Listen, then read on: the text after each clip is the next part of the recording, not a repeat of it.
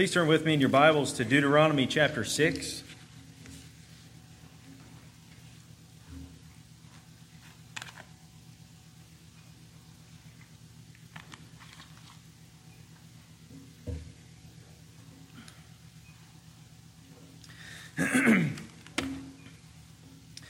Deuteronomy 6. Our text tonight will be verses 7 to 12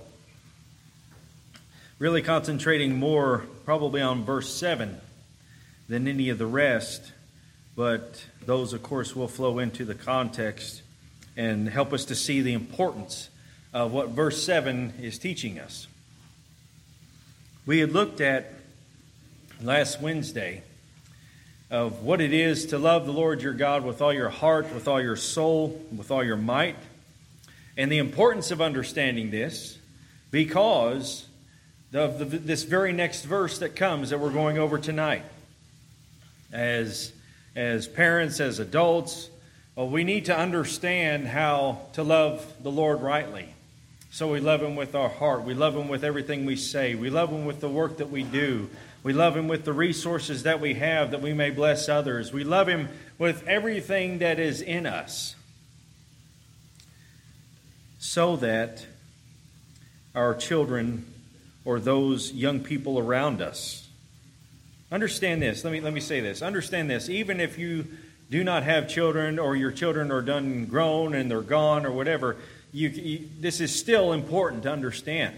Because as a church family, you are an adult within this congregation and you have young people that are here that are looking to adults for examples, regardless if they're your child or they're not. And so it cannot be overstated the importance that, uh, that this pertains to all of us. As we are indeed, we're not just individual islands unto ourselves, we are a church family. And so it is necessary that we show an, an example of what it is to love the Lord your God, our God, with all of our heart, soul, and might. The command that is given to Moses, to the children of Israel, this second generation that is getting ready to go into the promised land, this command is given of all the things that he has said thus far teach your children. There are numerous passages of Scripture about speaking uh, that, that speak of children. It's all through the Scripture of training them, of rearing them, instructing them, all of that kind of language that is there. Instructing the parents on, on teaching the children on, on keeping the Lord's day and making it holy so that the very next commandment would, will be something that flows out of what the parents are already doing. That we keep the, the Sabbath day holy, and then the next command after that is for the children to honor your parents, honor your father and your mother. Well, the fifth one, as one theologian pointed out, is dependent upon the fourth one when it comes to the commandments. Instructing our children, raising them in the nurture and the admonition of the Lord, not provoking them to wrath. There are so many passages of Scripture that speak of how we should be parenting the children. There are passages of Scripture that are specifically to children. Now, think of this. Think of the importance of this that the Lord God Almighty, as He is, as He is giving His word through all of these writers of Scripture, has certain passages of Scripture that are specifically aimed at the children, where the Lord is speaking to the children. They are absolutely important in the sight of God. Honor your father and your mother. The Proverbs have plenty to say when it comes to children heeding the words of their parents.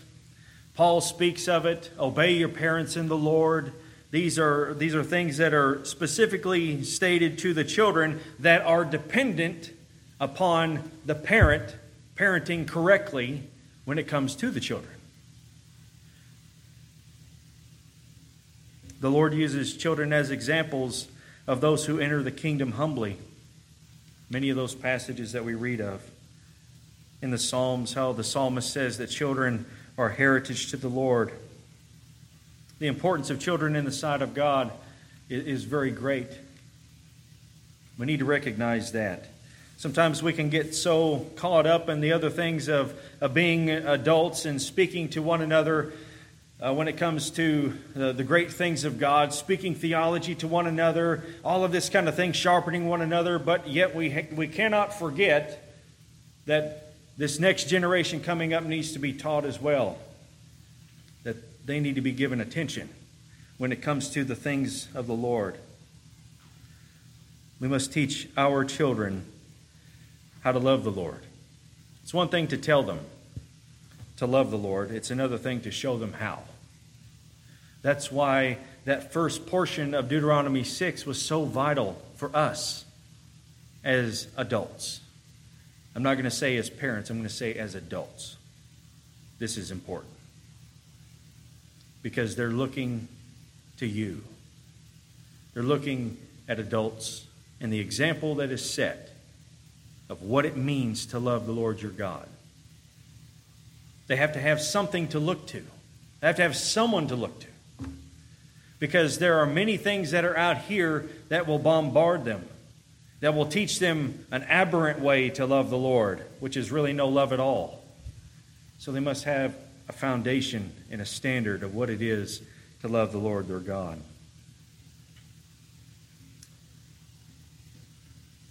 and that is dependent upon parents, adults, those who are in the family of God, to love the Lord their God.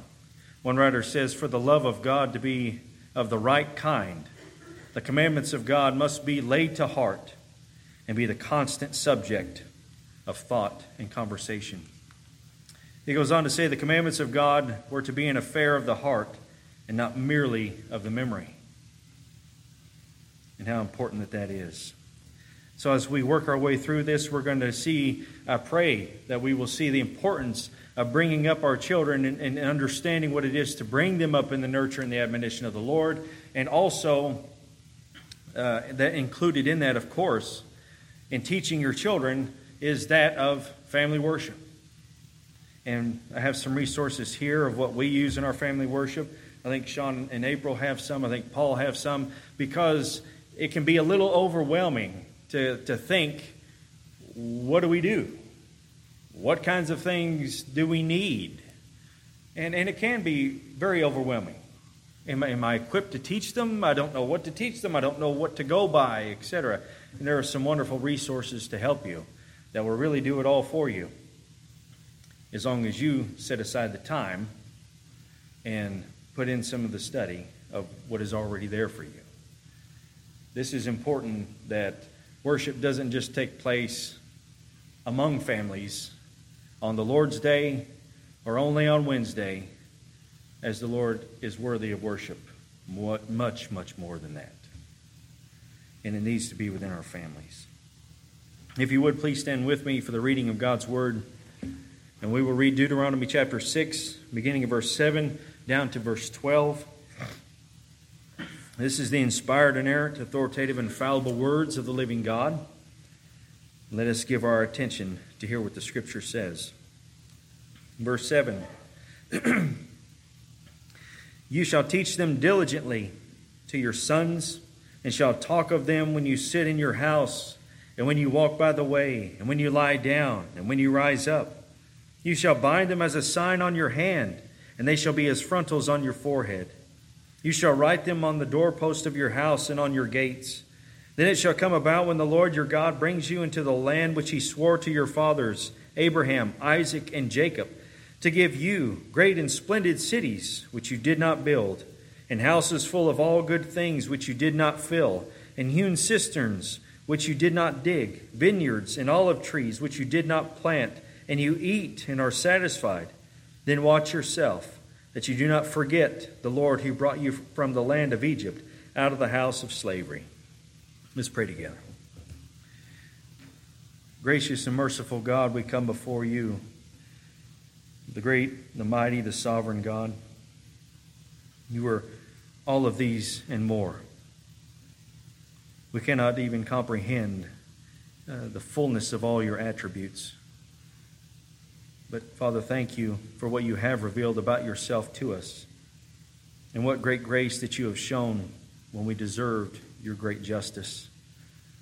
Oh, Father, as we work our way through this passage tonight, help us to see the importance of being the examples to the children, to the young people, to strive to do what is good and right in your sight throughout our own individual lives, in the life of the church, and to, to be diligent, not only to be an example for them, but to, to teach them, to teach them of your word, to teach them of your greatness, to teach them of the glorious God that sent his only begotten Son to die for us, to live for us, that we may be brought into your favor.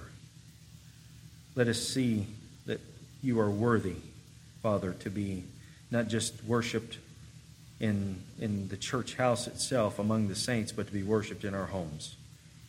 Father, guide our thoughts tonight. In Jesus' name we pray. Amen. Please be seated.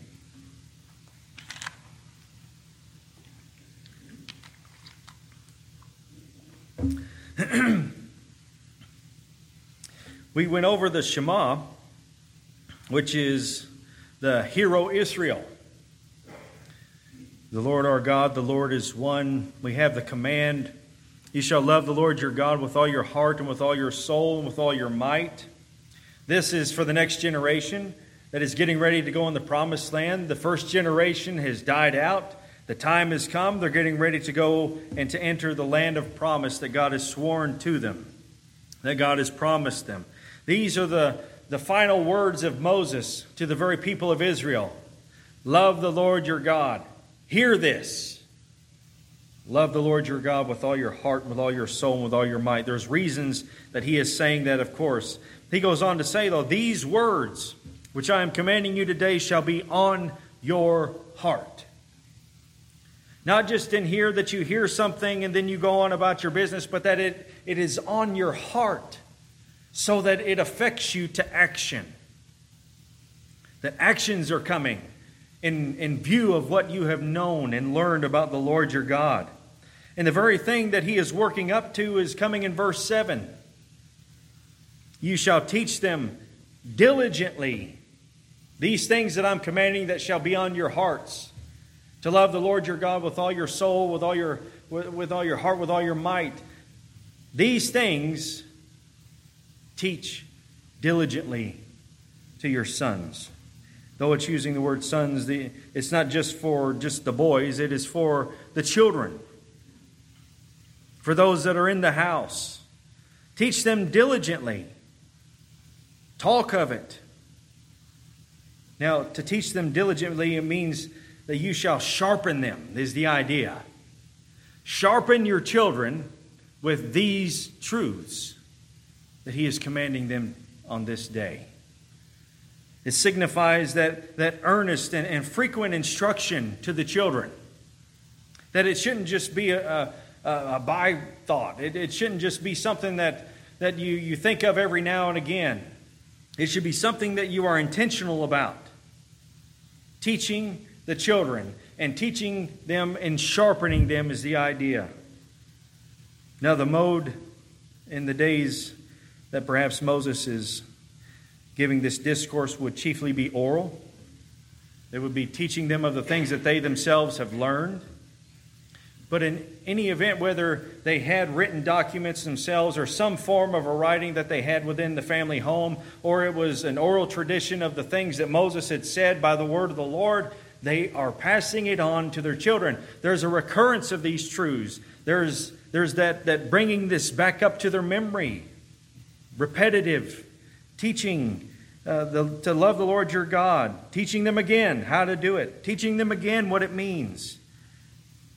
There is that, that need to show the children the importance of serving the Lord, of loving the Lord, of worshiping the Lord, of being thankful to the Lord. They must know that. And uh, let, us just ask this question for all of us, whether parents, whether adults, can the children that are in this church, can they know the importance of Christ in your life? Do they know that? Can they see that? Is it evident in your life of your love for Christ more than just coming for services on Sunday and Wednesday? Can they see it? Can they see the realness in you of these truths? Because if you don't believe it, they're not going to believe it. Why would they? You know, that was one of the things that they had talked to us about when it comes to, to, to preaching. If you stand before people and you don't believe what you're saying, nobody else is going to believe you. Why would they? If they can't see the realness in you and the genuineness in you and the passion in you of, of these truths of God, why in the world would they listen? That is the same thing when it comes to children. If they don't see that passion in you, if they don't see that genuineness in you, why would they believe it? It's one thing to give lip service, it's a whole other thing to order your house in such a way that God is honored all the time.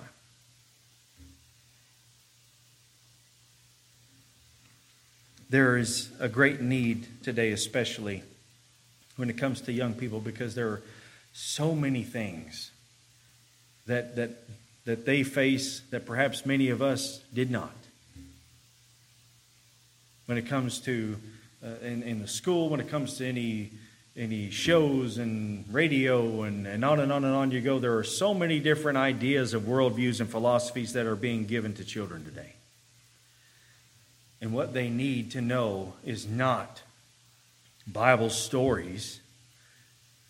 They need to know the truth of sacred scripture. That's the difference. They can come and they can hear Bible stories and all of that.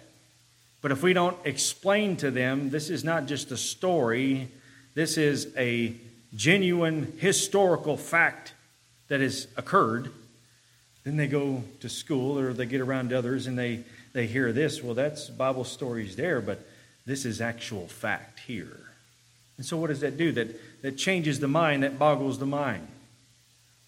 They need to have a solid worldview, an answer to the things that they face every day.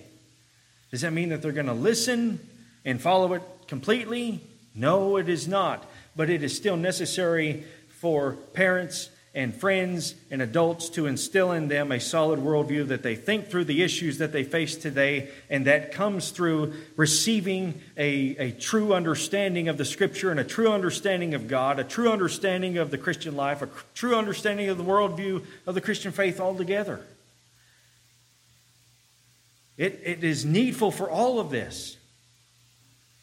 And that worldview is not going to be developed just in the times that you come here that worldview is going to be developed in your children as you take time and as friends of the family take time to instill in them the, the, the, the, attention that they need to speak to them, to speak to what they're going through, to speak to the situations and the circumstances that they find themselves in through the lens of the Scripture. I mean, think of this.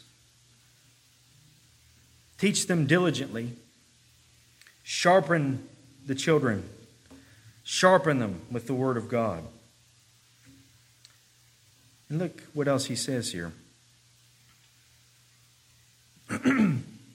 you shall teach them diligently to your sons, and shall talk of them when you sit in your house, when you walk by the way, when you lie down, when you rise up. What's the point? The point is basically everywhere at all times. All the time. Talk to your children. Talk to the children. That idea of that sit in your house, when you sit in your houses, when you walk by the way, when you lie down, when you rise up. This is, this is the time uh, of meals. This is your leisure time. This is the time we're getting ready to go to bed. This is the time they're rising up. This is the time when you're riding in the car going somewhere. That there is numerous times in which you can, you can speak to your children and, and speak to them through the lens of the sacred scripture, and what they're going through, what things that they're encountering, how to view that in such a way that the truth of God is upheld. Then there are those formal times. You got the, the informal times when you're when you're riding down the road and the one-on-one time. I really enjoy the one-on-one time. I enjoy being able to speak to each one of them individually because then I can speak to whatever it is that they are going through, whether situations or circumstances or whatever, and, and just let's talk about it and, and, and let's see what the scripture says, or how can we handle this the right way that God is honored? What things so there's, there's some, some great things that can happen when you're speaking to them in, in that kind of an informal way. It wasn't planned, but you took opportunities to do it based on the situation, based on the time, based on the circumstance. And then there, there are those, those formal times when you're sitting in your houses, the times in which maybe you're, you're having your meal time, the formal times that you have planned in order to teach your children and to have time of worship with them. You know, the scripture tells us in Psalm 87 that the Lord loves the gates of Zion more than all the dwellings of Jacob. And we talk about that verse. And we talk about how it emphasizes that the Lord's, the Lord's great delight when you have the, the, the, all the children of God coming together collectively for worship. And in that particular psalm, it's referring to the gates of Zion when they're, when they're coming to the temple in order to worship. And it's the collective people of, of God that is coming. And the Lord delights in this more than all the dwellings of Jacob. But even though that is true, that does not minimize the importance of what is going on in all the dwellings of Jacob. Surely there is worship that is going on in all the dwellings of Jacob. The Lord delights when the saints come collectively, absolutely. But it's still occurring in all the dwellings of Jacob. You know, there's no one verse that speaks to family worship that says, you must do this. There's not one. But are there implied verses? Yes. You think of Abraham and Isaac, great examples of those that have studied on family worship. Abraham and Isaac, when, when Abraham is taking Isaac and he's going to go sacrifice him to the Lord, even Isaac says, Where's the sacrifice?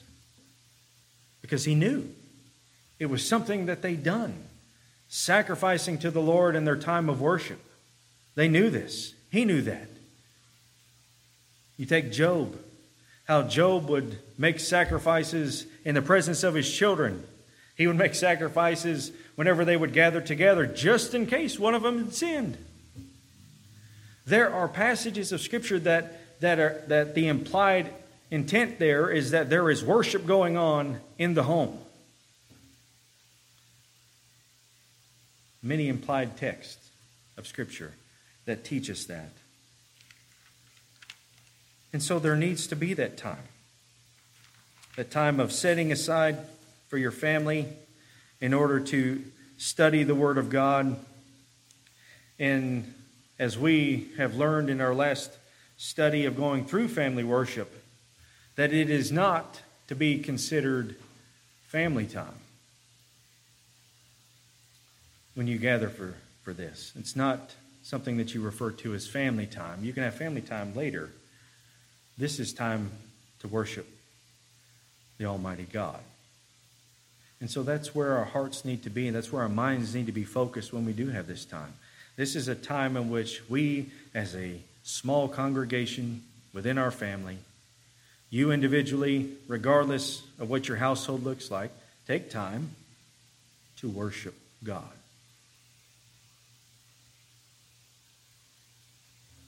Teach your children. If we don't teach our children, we're not preparing them for what they're going to face when they get out in the world out of your out of your home, out of your authority, out of your guidance. What are they going to face? What choices are they going to make? Sometimes it depends on what it is that we've taught them. and what kind of a foundation that we have given them to understand what is truly right and what is truly wrong. To give them a true understanding of the very nature of God. This is right, and this is not.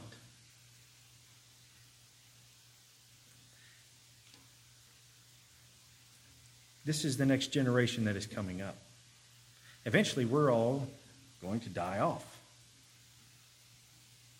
Who's going to be next in order that continues to serve the Lord and teach the next generation? Those are the things we need to be thinking of. We need to be thinking in view of not just the here and the now, of the things that we're able to do as a congregation or the fellowship that we have with one another, but we need to be thinking too long term.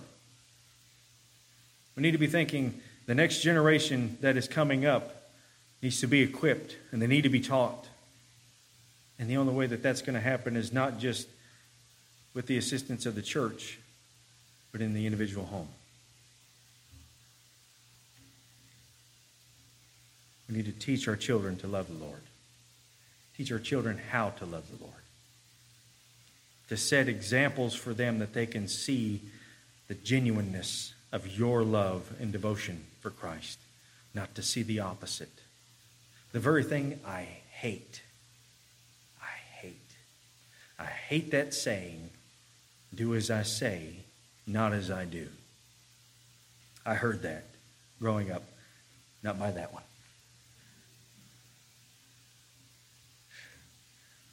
But I heard that. The other one. But I despise that. Because you know what it does? It just teaches your children to be hypocrites. That's all it does. Do as I say.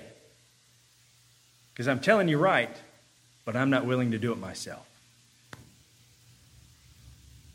All it does is teach them to be hypocrites. I despise that, that saying, that statement.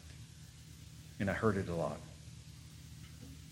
That's no way to teach our children. We should be able to teach our children, and to some extent, I know it's a big responsibility, and it even gives me butterflies even to say it. But to some extent, we need to be able to tell them, follow me, because I'm following Christ. And that's a heavy responsibility and a heavy burden for sure, in one sense, because it places that on you to be the example. But if we truly care for the next generation, if we, we truly want to see the word of the Lord, the, the word of the Lord uh, to be evident in their lives and, and for their life in Christ to flourish in the coming days. Who knows what things are coming down the pike? We don't know. But if it does get to the extent of being severe persecution, as we've talked about before, that is in other countries, it can very well happen here. Yes, this is America. Yes, this is supposed to be the land of the free, but there are other places that started out in similar fashion and ended up in place in, in place that you never would have dreamed. And in view of the, the I won't say necessarily the likelihood of that happening, but in view of the possibility of it happening, we should be even more diligent to teach the next generation. Because in the next couple, in the next couple generations, whenever it happens, if it happens, if those are the ones that are going to experience the martyrdom of so many that have occurred within church history, then they need to be settled in their faith. They need to know the Lord their God, so that in the time, perhaps, of their death in the coming generations, they can be like those of old in singing the Psalms as they are giving their life for Christ, singing the praises of God as they are dying. We wouldn't have a clue what that's like. But you know what prepared those to endure such things? Is by knowing the Lord their God, of being fully committed to Him, having a solid foundation in the Word of God, that these things are true. So we need to be diligent in doing so. Moses, he tells the people this Teach your children. Teach your children at all times, everywhere. These particular commandments, you bind them as a sign on your hand, and they shall be as frontals on your forehead. Um, Many theologians are in agreement that most likely he is not being literal here, but this is where the idea of phylacteries came from. Uh, they take a leather strap and they put a little box either on their arm or a headband with a little box around their foreheads, and it has passages of scripture in it. Or the tassels of their garments, sometimes they would have a word or, or some kind of passage on it, something like that. They, some took this very literally, as it's seen in the New Testament. but it, it's, it's, it's conveying for us the, the undeviating observance of the divine commands. Keeping the commandments of God constantly before the eye, that's what's in view. To have it as a sign on your hand, as the frontals of your forehead. You shall write them on the doorposts of your house and on your gates. All of that. That the commandments of God, again, are constantly before your eyes. It's always in view, it's always in your mind, it's always something you're reflecting upon, is the idea. Why? Because what he said earlier these words which I am commanding you today shall be on your heart. So that when it comes about that the Lord your God brings you into the land that he swore to your fathers, Abraham, Isaac, and Jacob, to give you great and splendid cities which you did not build, and houses full of good things which you did not fill, and hewn cisterns which you did not dig, vineyards and olive trees which you did not plant, and you eat and are satisfied, then watch yourself that you do not forget the Lord who brought you from the land of Egypt out of the house of slavery. the reason why Moses is saying such things to the people. Teach your children, take these truths and, and bind them on your, your mind, hide them in your heart, so that when the time comes of prosperity or wealth or whatever circumstances that come within life we can throw in there, that when they happen, you don't forget the Lord your God. Because in the day that you get at ease in Zion, as the scripture tells us, as the prophet says, woe to those who are at ease in Zion. What happens when you get at ease? What happens when everything is just going really well? Don't forget the Lord your God. When things are just going wrong and it's this thing and then it's this thing and there's so many things going wrong and it captures our minds and captures our attention that we're not thinking in, in the way that we should in order to honor the Lord, then we just forget. We don't consider the goodness of God. We don't consider the strength of God that is in us that keeps us going and the grace of God that's extended to us in our time of need. We forget. And his point is keep these things hidden in your heart, always in view, that you do not forget the Lord your God. Because in the day that you do, in the time that you forget, you're going to forget to pass them on to your children. You're going to forget to explain to them and to show them, even in time of difficulty, the grace of God is with us. The grace of God is carrying us through. It's easy to grow bitter and get angry and forget everything that you know to be true in order to indulge in whatever the situation is that's, that's occurring. That's easy. It don't take strong people to do that.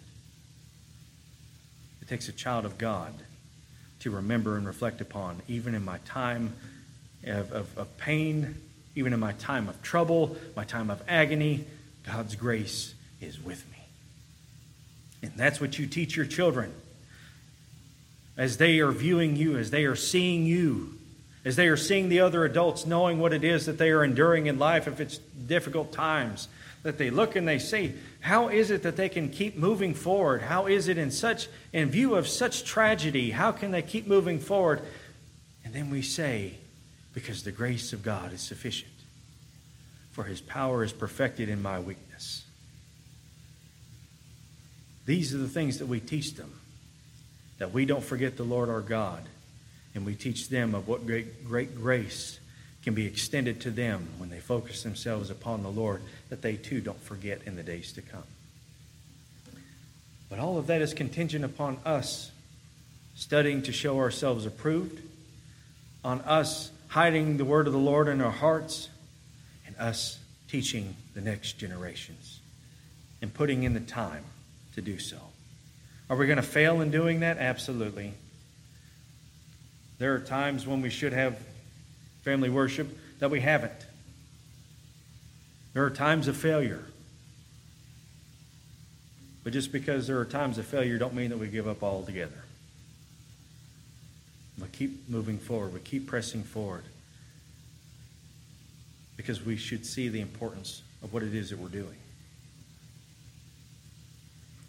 So let us not neglect what it is that we're called to do to show our children the genuineness of our faith and the realness of Christ.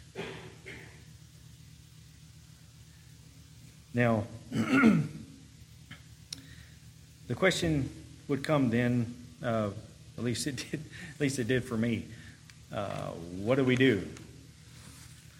What things do we look at? What things do we study? And there have been many, many failures on my own part as to how to do this. Because one of the difficulties that I have, I have difficulty speaking to children of the deep things of God. Because I have a bad habit of the way I learn something is the way I regurgitate it. So sometimes there were times when my wife would be like, just hang on for just a second. And then she would explain it in such a way that the kids could understand, which was very beneficial for me. So sometimes there's trial and error. How does it happen? What do you do? And there are great resources. I'll, I'll share mine, and whoever would like to, to share theirs is more than welcome to do so. When we do our family worship, we all gather at the table.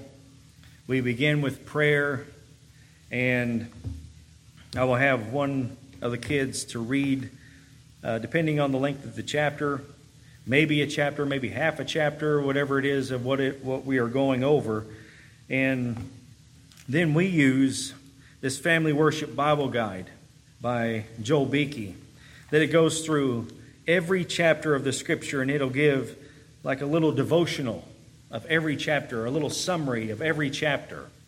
So that after you read that portion of Scripture, after you read that chapter, I'll have one of the others to read whatever is pertaining to that. We can talk about it, trying to prepare beforehand. There's other things to add in and to explain, to expand upon, but this is kind of the jump start that will help us to get there. And so we use this often the Family Worship Bible Guide um, by Reformation Heritage Books.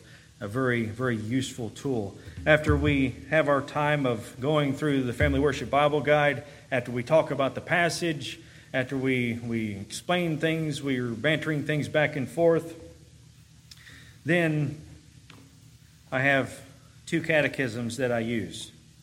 I use the catechism for boys and girls, uh, for Anna and Coda, and then the Baptist Confession of Faith and Catechism, the 1689 London Baptist Confession and Catechism, which is for Anna too,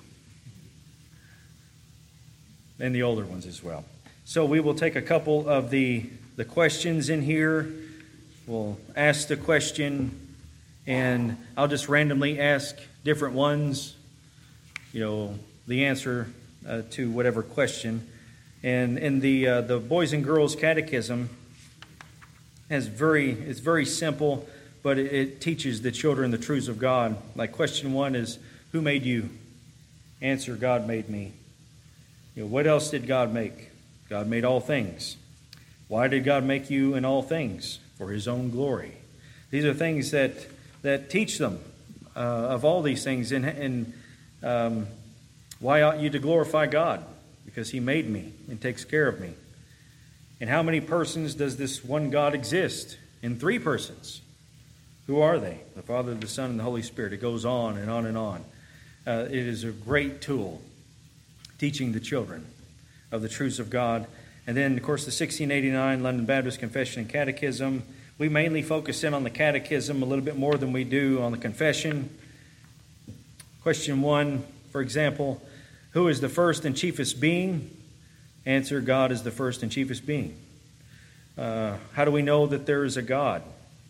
The light of nature and man and the works of God plainly de- declare there is a God, but His word and spirit only do it. fully and effectually for the salvation of sinners. Or what is God? God is a spirit, infinite, eternal, and unchangeable in his being, wisdom, power, holiness, justice, goodness, and truth. There's passages of scripture there that you can look up uh, that pertain to each one of these. Now, one thing that I don't do, I did before, it didn't work out well. So the thing that I do now is I don't expect them to read or to give me the answer verbatim for what these are saying. I want them to tell me the answer, yes. But to tell me the exactness that is written here, no, I don't do that. But after we, we read the catechisms, we'll do some question and answers and all of that, um, often asking you know what things that they would like to pray about, and then we will have our time of family prayer and we're done. Uh, there's been times, uh, one time in particular here recently, that uh, we used one of R.C. Sproul's books that is geared towards the children. Uh, this is one called The Lightlings. Uh, there's the other one, um, The Poison Cup, The Priest with Dirty Clothes. I think, Paul, you have, you guys actually have a lot of these, don't you? Paul, you got a few of them, do Yeah. And so Paul can show you some of those. They're great books by R.C. Sproul, one of the greatest theologians of our day. And the, the accounts of them are teaching biblical truths uh, that are just so applicable to the children to give them a, a picture, a clearer picture sometimes of what we ourselves can explain. So these are some great tools. I'll set mine down here. Uh, would anybody want to come up and share theirs? Yep, Paulie. You want to come up here, or do you want to stand down there? Okay. Well, I'll just I'll just stay up here.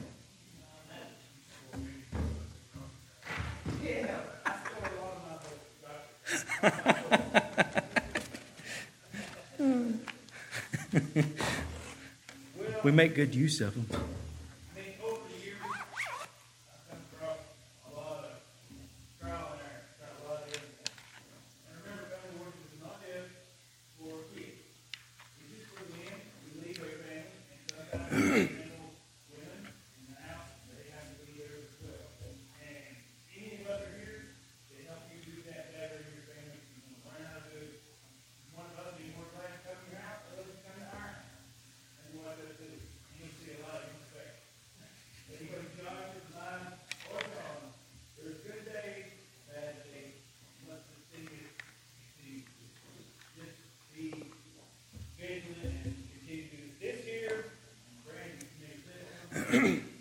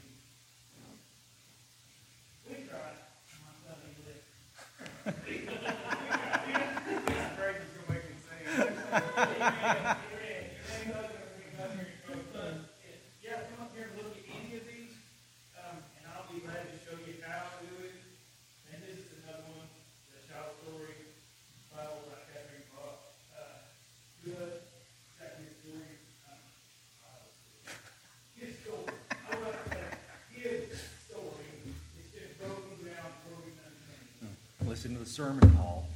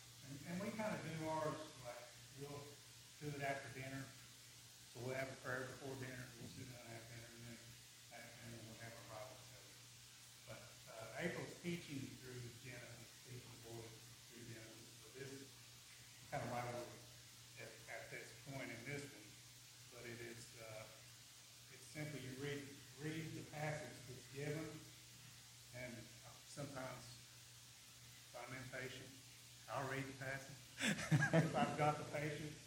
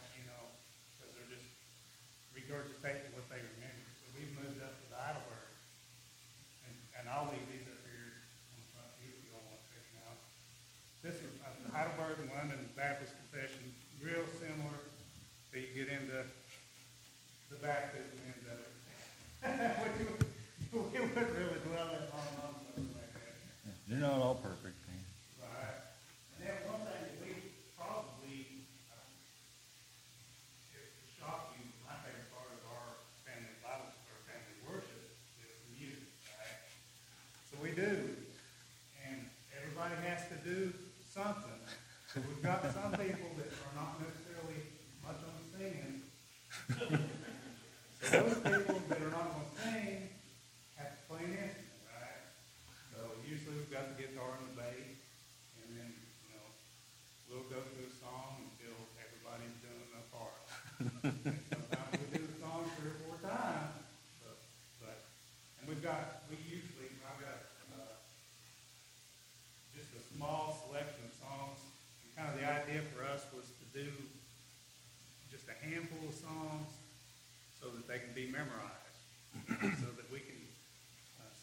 theology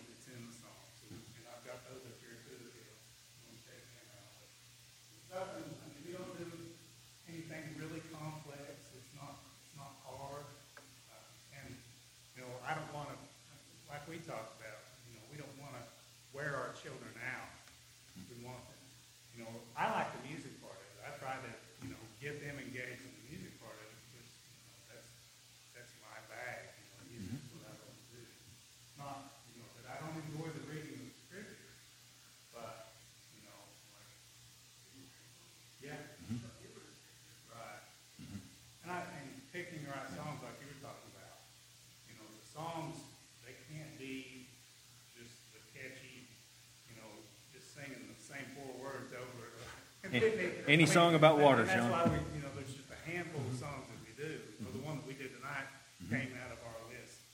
You know, so we do a handful of songs. That's, you know, we do we do our singing, and then after that we have a, a prayer, and then one of the boys usually leads that. They can be, yeah, they can be coaxed into it or actually. that's it. And like I said, I'll leave I'll here. Mm-hmm. Thank you all and, and uh, like like these guys were saying, it's not it's not anything very difficult, and this can be done regardless of what your family looks like. Like like like Paul said, it's not just for the kids; it's for the adults. So regardless of what your family looks like, this this is something that that needs to be done as well within your home. So these are going to be up here, and you, you know, grab them up, look through them. Uh, you know, talk to them, ask questions, whatever you need. But these are things that we do need to be doing in our family for not just the sake of the children. I know there was a lot of emphasis on them tonight, but for the sake of our own selves to nourish nourish our, ourselves in between the time that we're gathered here on Sunday and Wednesday. We need to be nourishing our souls um, much more often than just two times a week. so these will be up here, and, and we'll be dismissed, and you're welcome to come up and, and check them out. Um, let's all stand together. Paul, will you close us in prayer?